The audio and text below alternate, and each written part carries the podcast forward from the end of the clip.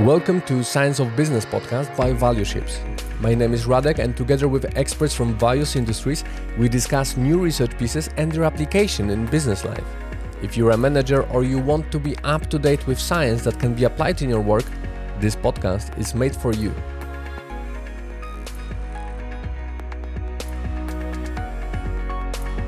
Hello, and welcome to another episode of Science of Business podcast. Today, my guest is Lucas Monzani, a professor from Ivey Business School at Western University in London, Ontario, Canada. That was my first mistake when we were scheduling our call. And we will be talking about um, mindfulness. Uh, first of all, thank you very much for accepting my invitation. It's, it's a pleasure to be here. Thank you so much. And um, yeah, the topic, um, the reason why I found your paper, the one we will be talking about, is um, because recently I got to know some um, other research results that show how big of an advantage is when we engage into mindfulness practices that it reduces the stress level it even changes our hormonal um, regulation that we can increase the oxytocin production. So all in all, what we know is that mindfulness works. But then, when uh, going into practice and thinking, okay, how can I um, put mindfulness into practice at my workplace? What can I do to help my team members to um, be more mindful, to practice mindfulness and get all those benefits?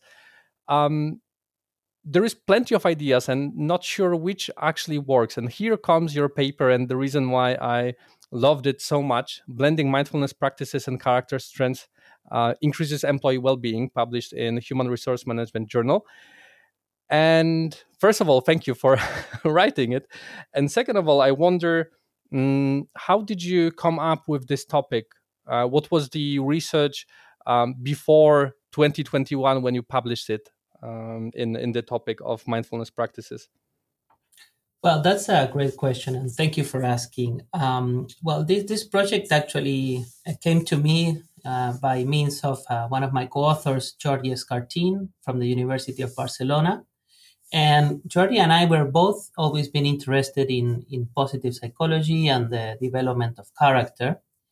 And uh, well, he, he reached out to me and he says, Lucas, I have this data for an experiment, a field experiment we conducted with healthcare professionals uh, do you think we can do something with this? And I said, yeah, of course. This is a very interesting topic.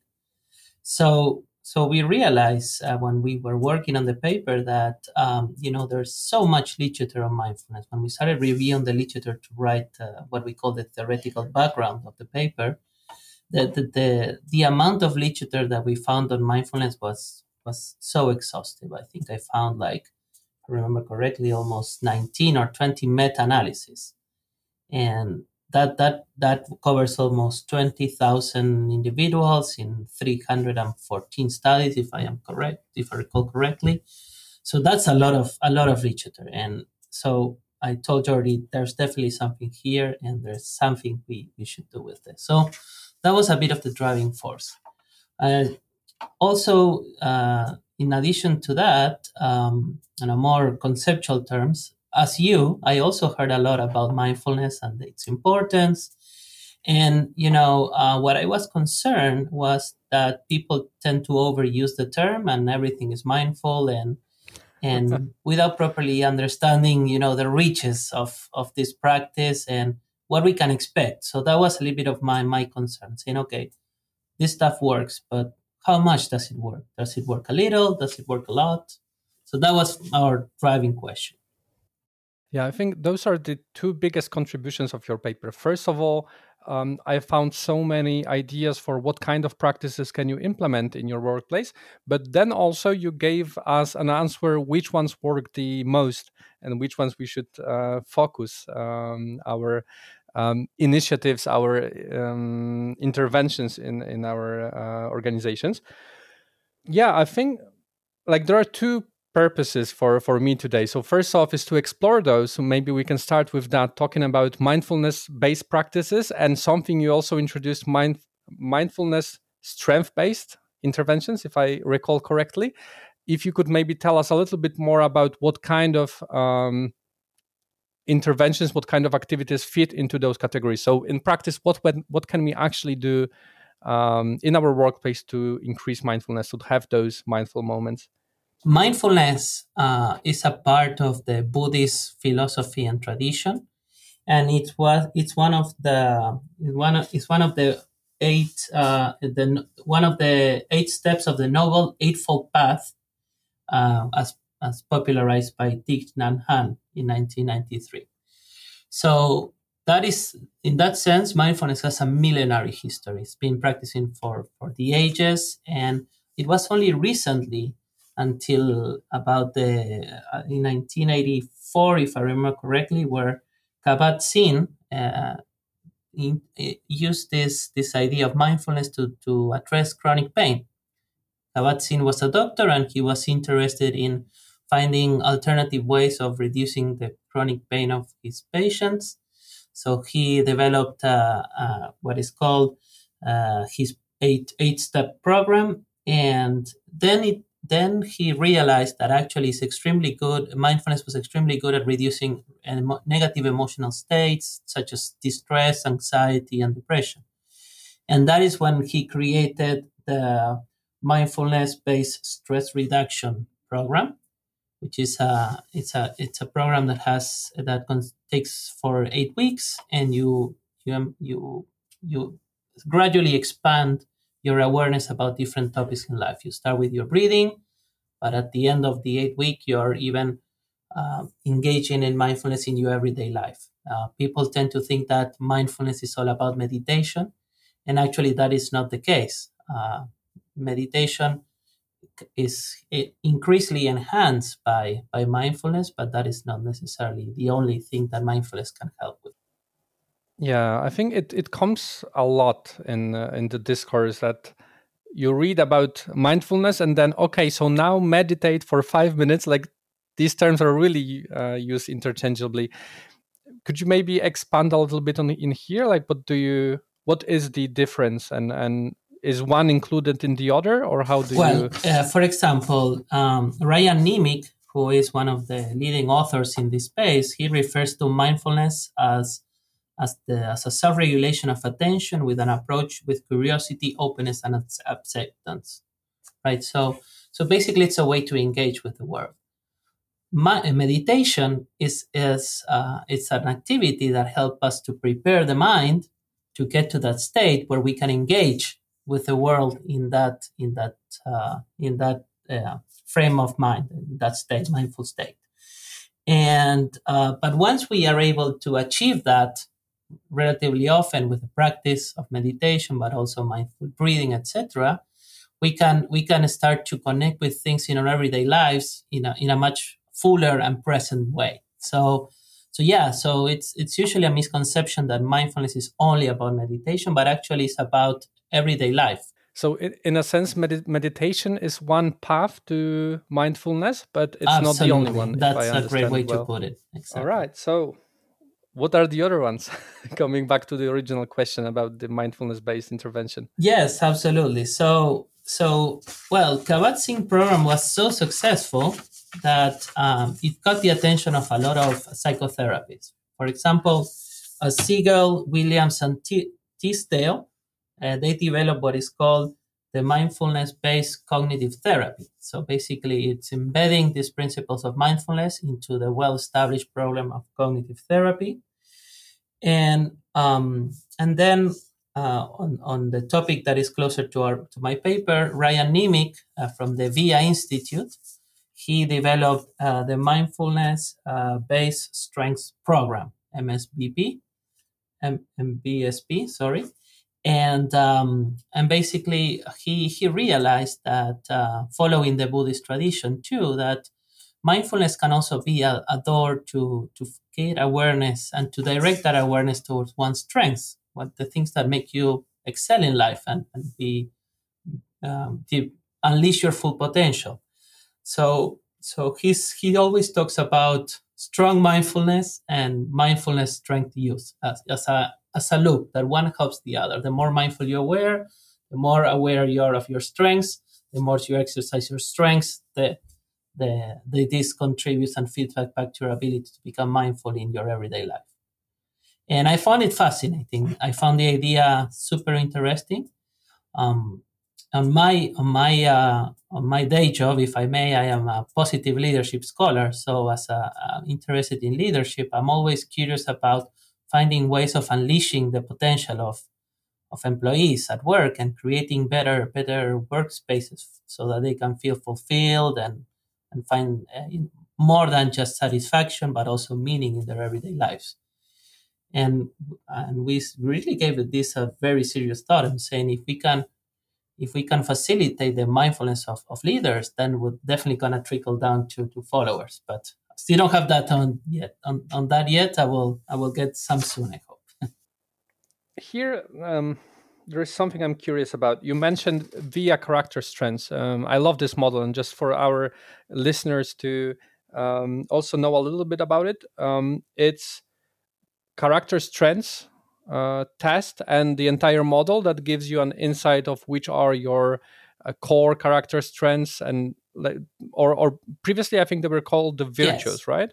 Um, and and in a sense like the the attributes of character that are positive and and bring some positive value to our life and I love it on one hand because I find it very inspirational to be better and and this is i think how ryan niemiec came came to the list of those uh, strengths that they um, they were researching what made a person good across religions across um, cultures and then they listed those which are universal to to human what how to be better as a human so so in this sense i i really loved it but then um, i think um, they and and correct me if I'm wrong, but I couldn't find much uh, evidence for um, validity of the model. So it was like like the the research is is there, but I'm not sure if they published it um, in some in some journals. So let me expand a little bit on on your background on the on the research. So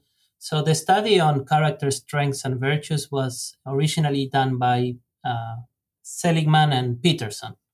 Martin Seligman and Chris Peterson, who did that uh, heavy lifting of exploring the, the major belief systems, ethical codes across cultures and across temporal epochs. So they, they identified these four, these 24 character strengths, which in turn they cluster into six virtues. So, uh, so when in, in the VIA framework, they, they talk a lot about the, the 24 strengths but those 24 in turn also load into what we call the, the six virtues uh, of their framework. And uh, yeah, the research on, on positive leadership is actually quite abundant. It's the, the thing is that it's mostly applied to, to clinical psychology uh, and educational psychology, and, and it's recently gaining strength in the work the work literature. So so um, so it it's uh, it, it started more of a of a clinical psychology and a therapeutical area, but actually is now it's gaining traction and spilling over to uh, a variety and other other areas. And and uh, Radek, I can tell you that uh, I have reviewed that literature several times, and and it's quite robust actually. Uh, uh one of their, their con- one of the concerns mm. that Seligman and, and his team had was that you know we need to make sure that we practice the science of well-being right? You talk about the science of business but the scholars were interested in yeah. in you know applying uh, the rigorous scientific method to see if what you know they they learn qualitatively also relates empirically. So so but yes indeed in the work in the work literature it's still an emerging topic. It's, it's slowly moving forward and in in your paper, since we are talking already about the character strengths, you have those uh, strengths uh, based intervention. If you maybe could elaborate on that, on how those um, mindfulness practices work. Absolutely, absolutely. So going back to where we're talking about meditation and entering a mindful state. So what we did in our research, we compared two groups. We compared the uh, uh a mindfulness-based intervention, mostly modeled with Kabat-Zinn's uh, approach.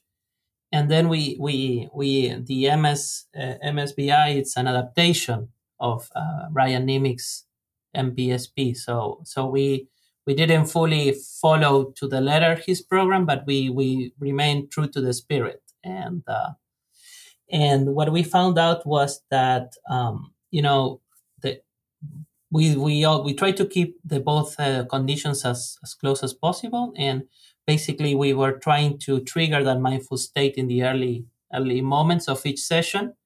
And then on the on the mindfulness uh, strength based intervention we also unpacked uh, one one strength per session right? Uh, we focus on zest, we focus on love we focus on curiosity etc and and then what we did is after each session we gave uh, our participants of a study a little bit of a homework to do in the week so that they can bring that into their everyday lives in both conditions, right? Uh, and uh, yeah, so what we found out is that for five out of six metrics of psychological well being, uh, results show that in our field experiment, uh, the mindfulness based, uh, mindfulness strength based intervention was a stronger predictor of all these criteria. So actually, they both work, but the MSBI works even better, even more.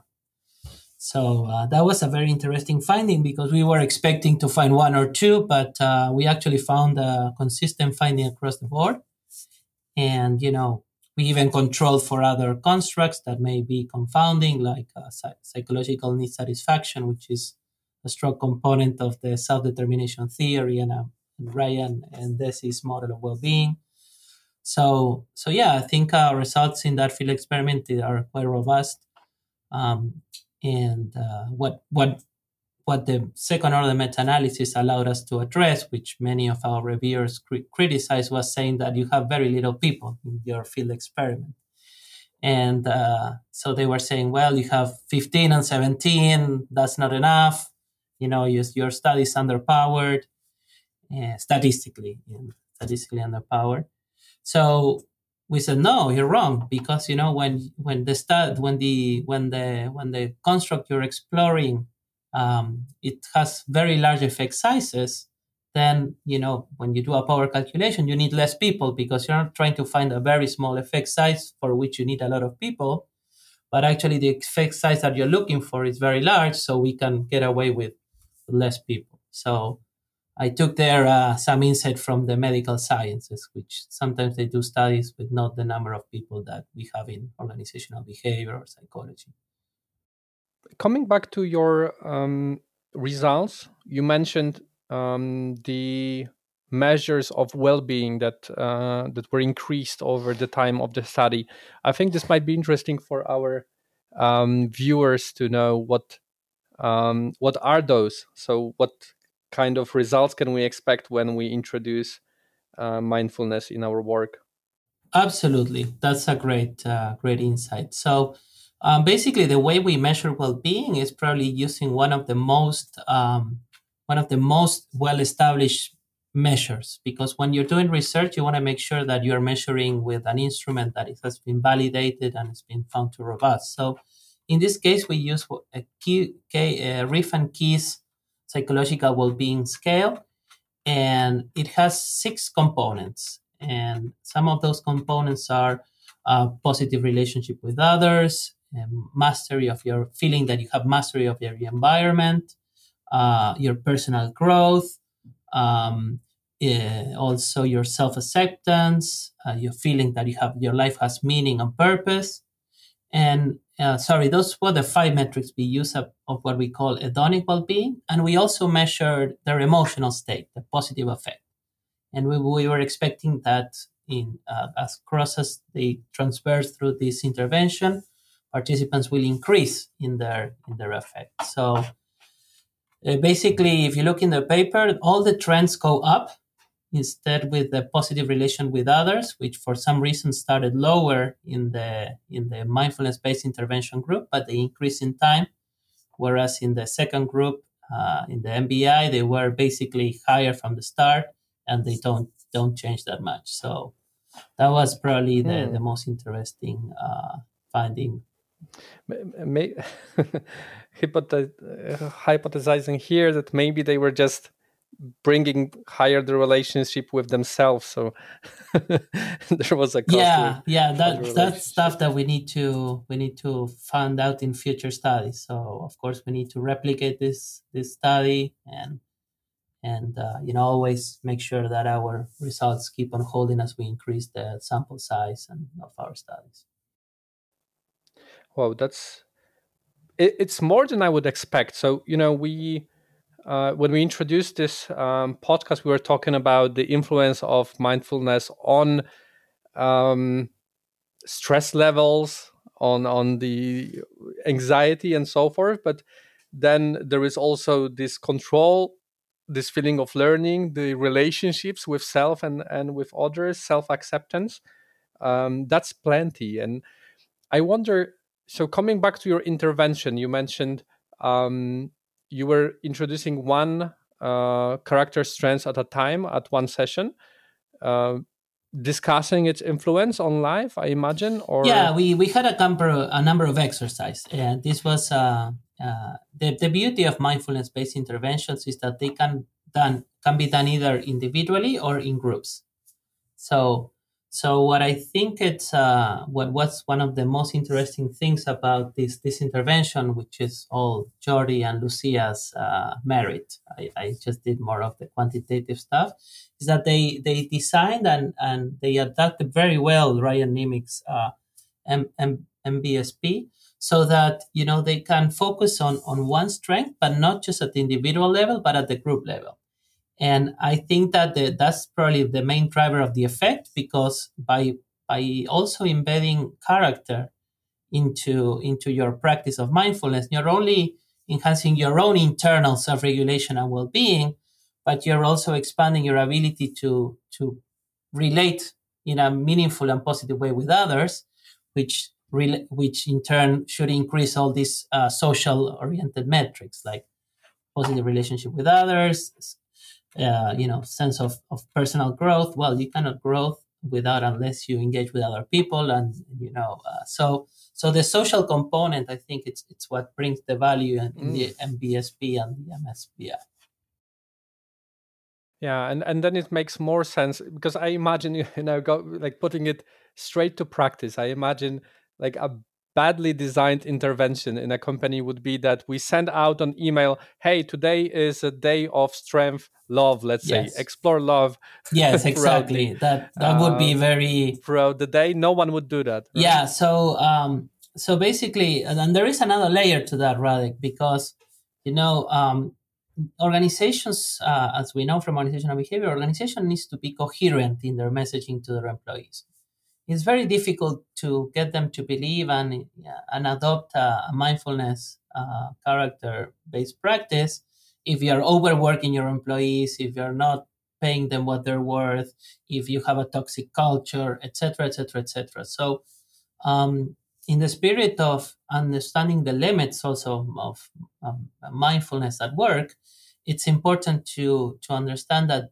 this is not a solution for other type of problems um, you need to make sure that to create a positive work climate, you need to make sure that workloads are balanced, that people feel that they're being rewarded for their contributions, that they're not, they don't have, you know, exploiting managers, uh, that the, the roles are clear. So there is a level of organizational level constructs that affect individual behavior, but also even in the face of the lack of all of that, this this this mindfulness character based practice allows you to cope better with the lack thereof of that. But uh, from an organizational perspective, if you want to promote the use of this, make sure that you have your ducks in a row first, uh, and you don't use this to cover other problems and holes. This reminds me because um, I see a lot uh, when uh, motivation comes on the agenda in uh, in training in in some uh, corporate education is that um, usually it starts and ends with self-determination theory you mentioned earlier uh, from Ryan and Deci. Uh, but then if your boss is exploiting you, if they're micromanaging, self-determination theory you won't be self-driven in a sense. Like there are some other there are some bigger things that you also need to cover. What you're saying is also very interesting because um, what we have um, you know usually managers uh, use a different approach which is goal setting theory and goal setting theory it's a motivational approach that is mostly extrinsically driven you connect goals to valuable rewards where self-determination in theory it's internally or in, in, intrinsically driven so, um, so sometimes the mismatch between the messaging and the actual practices is something to take in consideration. And and I, I and I make the same claim in this paper. We cannot think that mindfulness at work is a solution for all the problems, but it works and it is a useful one. So it cannot solve every problem, but it can solve, you know, a number of problems. In a sense, I only now realize because it's not a hot topic anymore like i think mindfulness was a hot topic 2 years ago and now we start to realize that it is important it's not it's it's kind of new normal in in organizational uh, management um, and only now i'm realizing how impactful it can be on teams once we have those um, other issues figured out and then we want to really help and improve and make teams feel safer uh, and and more um, inclusive in in in essence. Absolutely, Radek. Absolutely, and I'll tell you that um, you know um, it's it's it's the one of the values. Uh, the more pra- I'm forgetting about all the importance, inherent value of the practice by itself, but in terms of practical terms, uh, we tend to to work in, to work in, in a constant cognitive overload you know emails keep on coming in every minute uh, you know we have to our attention is divided into several tasks and all that all the all those demands on of our brain our cognition and our attention they do take a toll on individuals so being able to take the pause and recenter oneself and connect what is and being present in the moment in practical terms it has this positive effect on cognition and, uh, and, and our ability to focus. And that is the spillover to actual performance. So people can focus better, can have more honest and transparent relationship with others. They, they feel that they're more in control rather than being overwhelmed by situations. And, um, and it has a lot of actually also practical value. But uh, what I think it's important is to not to think this as another as another thing that you another practice uh, without without heart you know one another compliance thing but actually there's much more potential to this That there's there's a potential to unleash uh, you know the well-being of employees their creative nature their their sense of purpose you know and and that that inner intrinsic motivation that Ryan Deci talk about, which is so difficult to actually get at work, specifically as we grow more burnout and more cynic and you know, and we're waiting. Okay, so what now is going to be the next the next trend and stuff like that. This is a millenary practice with a huge potential, in my perspective. I, I need to note that down. You men- mentioned about being cynical. I think like this is the definition of a workplace and, and post pandemic and, and in many ways we we have encountered so many um, wrongdoings so many mistakes over over the last two years that uh, I think cynicism is just out there. I need to research that. That's very interesting. Um, but now I wanted to come back to the results of your meta-analysis because you mentioned, you know, like those strength-based um, interventions working around the character strengths. That's definitely something to recommend. But I wonder, given that you have done a meta-analysis of other meta-analysis i'm pretty sure you have some more recommendations on what other practices can we implement in the workplace to uh, increase this well-being through um, mindfulness absolutely so so um, as i was telling you earlier before um, there is an, a, a, huge abundance of literature of mindfulness-based interventions i'm mostly following kabat-zinn's approach and there were not so many um, not so many interventions about M- MBSP because, of course, it's an emerging topic. It's it's still new in the field, so we don't have so much accumulated evidence. But going back to the results, what we found out in our meta-analysis is um, is that this mind, both mindfulness, any mindfulness-based intervention that we reviewed, had a, a negative effect on stress and negative emotions, meaning that they reduce the level of uh, of emotion of negative emotions and stress, and not they just reduce it by little; they reduce it by a lot. Um, this this notion of effect sizes I was referring to before is basically a way, a statistical way to determine how much impact an intervention has.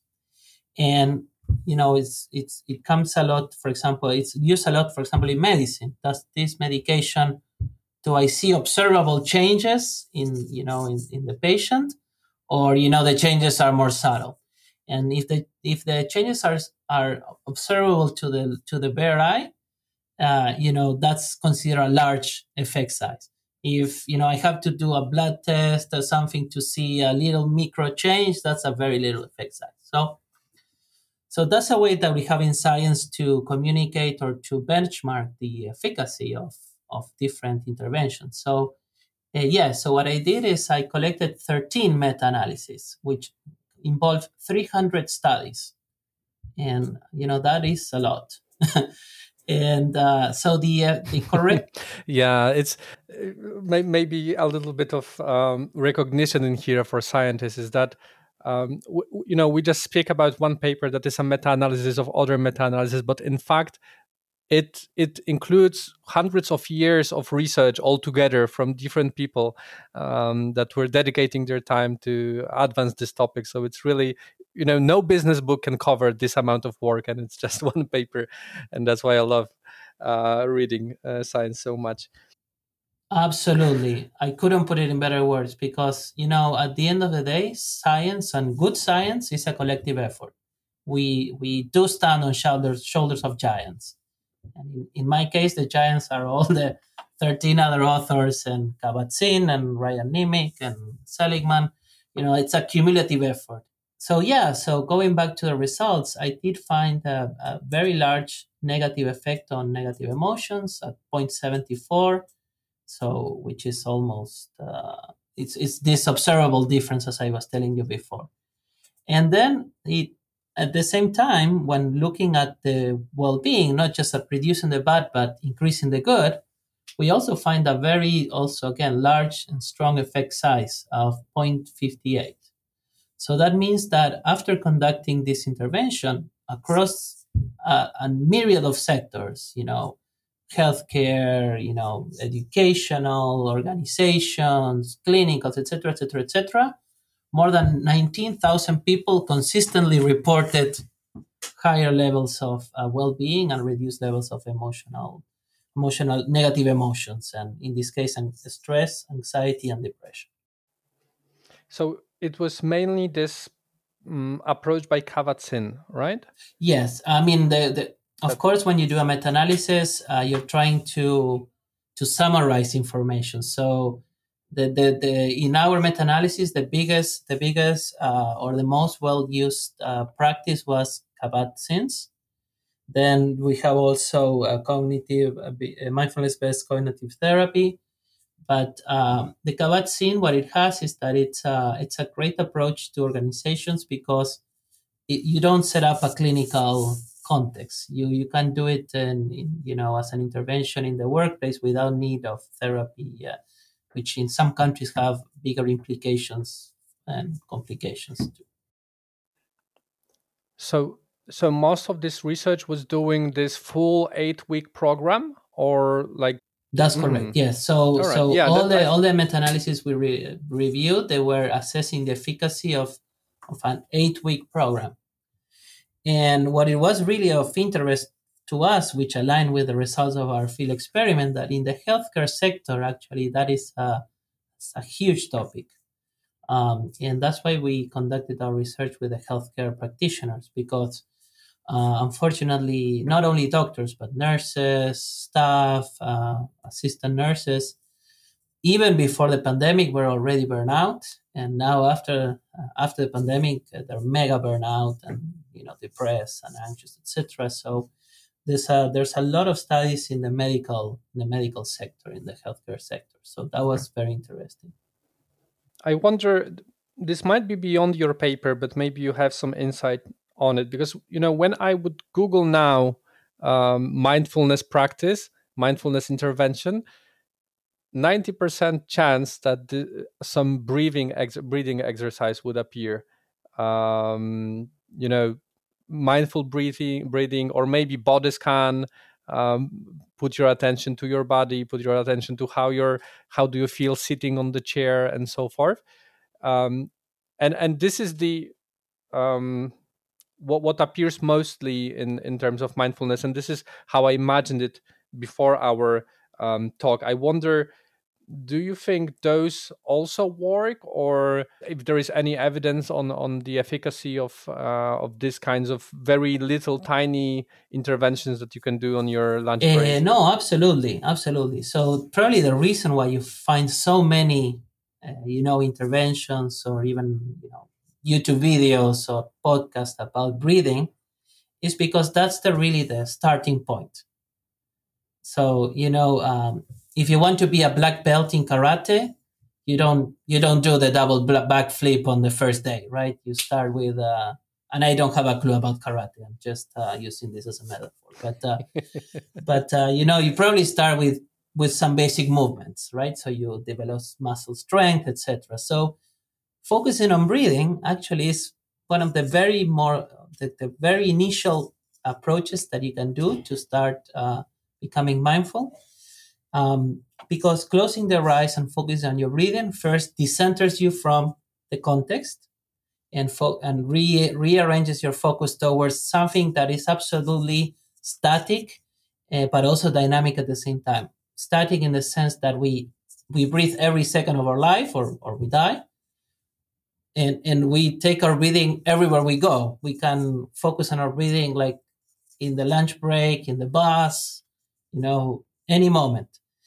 Um, and you know, after that, then the idea is that as you breathing is your first step into this journey, and then as you expand your awareness, you end up at the end of the program of Kabat Zinn at the mindful living, where it's not just about breathing, but it's actually about engaging and exchanging with others in a, in a mindful way.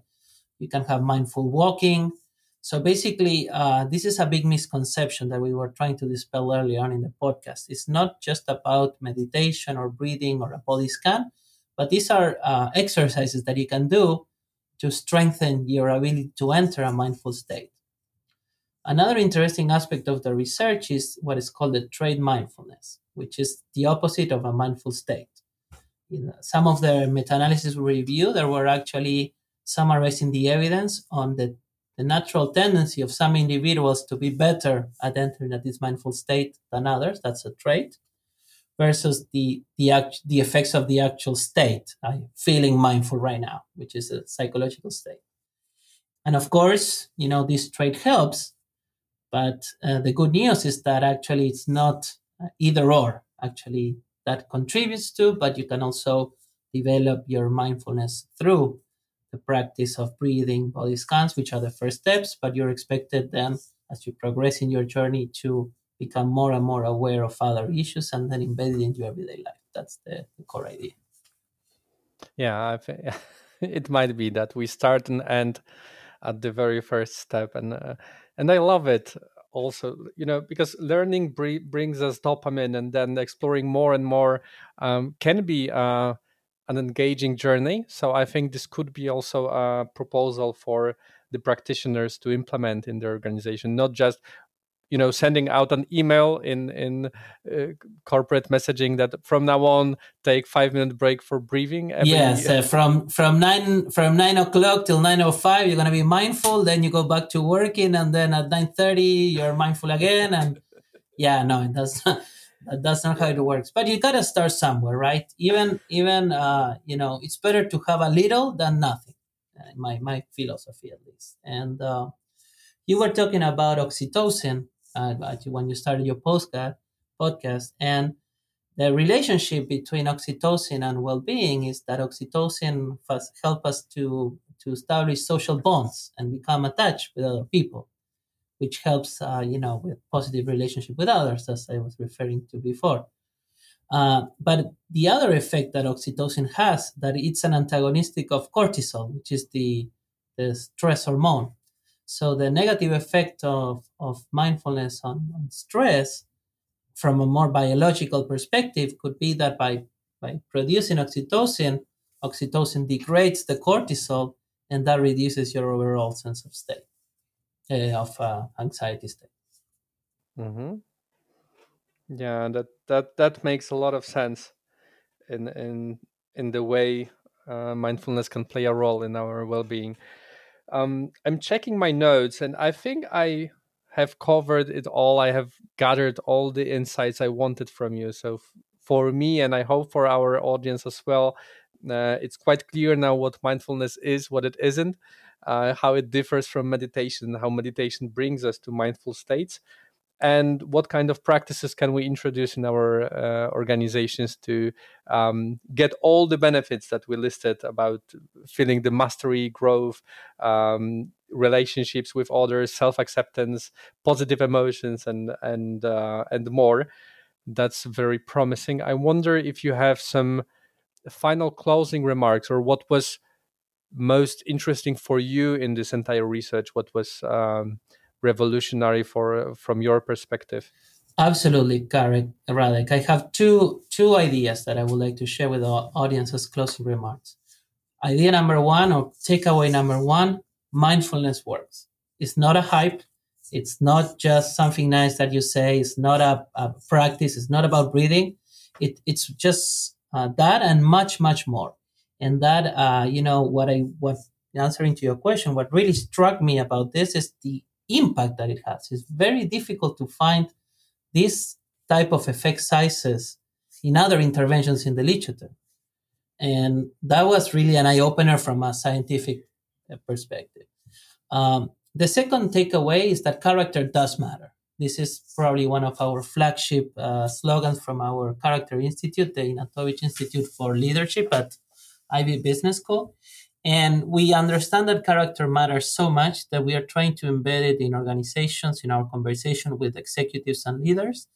And we believe by developing character in, in leaders, we can have this trickle down effect that, you know, affects culture, affects processes, affects employees, uh, fixed mentoring, coaching, etc. So, um, so we are really committed of uh, finding ways to develop character. And my next project is going to be kind of replicating this field experiment, but incorporating a condition where we develop the mindfulness of character of the leader character mindfulness leader character intervention and compare it with the MBSR and compare it with a MBI and we see if there's in addition to the individual effects there's a trickle down effect from leaders to followers which would be an amazing finding. And you know we're doing that in collaboration with uh, with via we're doing in collaboration with uh, health science practitioners. So it's really an exciting time for the study of mindfulness character and leadership. So um, maybe we'll see each other again in, in a couple of couple of months when i finish that study Looking forward to it. Thank you very much for joining me today. It was my pleasure. Thank you so much, Radek. And that would be it for today. My guest was uh, Lucas Monzani. You can read more of his work in the notes of this um, podcast. Uh, he's writing also about positive leadership, and you can find it um, there. Thank you for listening to this episode of Science of Business podcast. Follow ValueShips on LinkedIn and Facebook to be up to date with future episodes and live streams from the recording.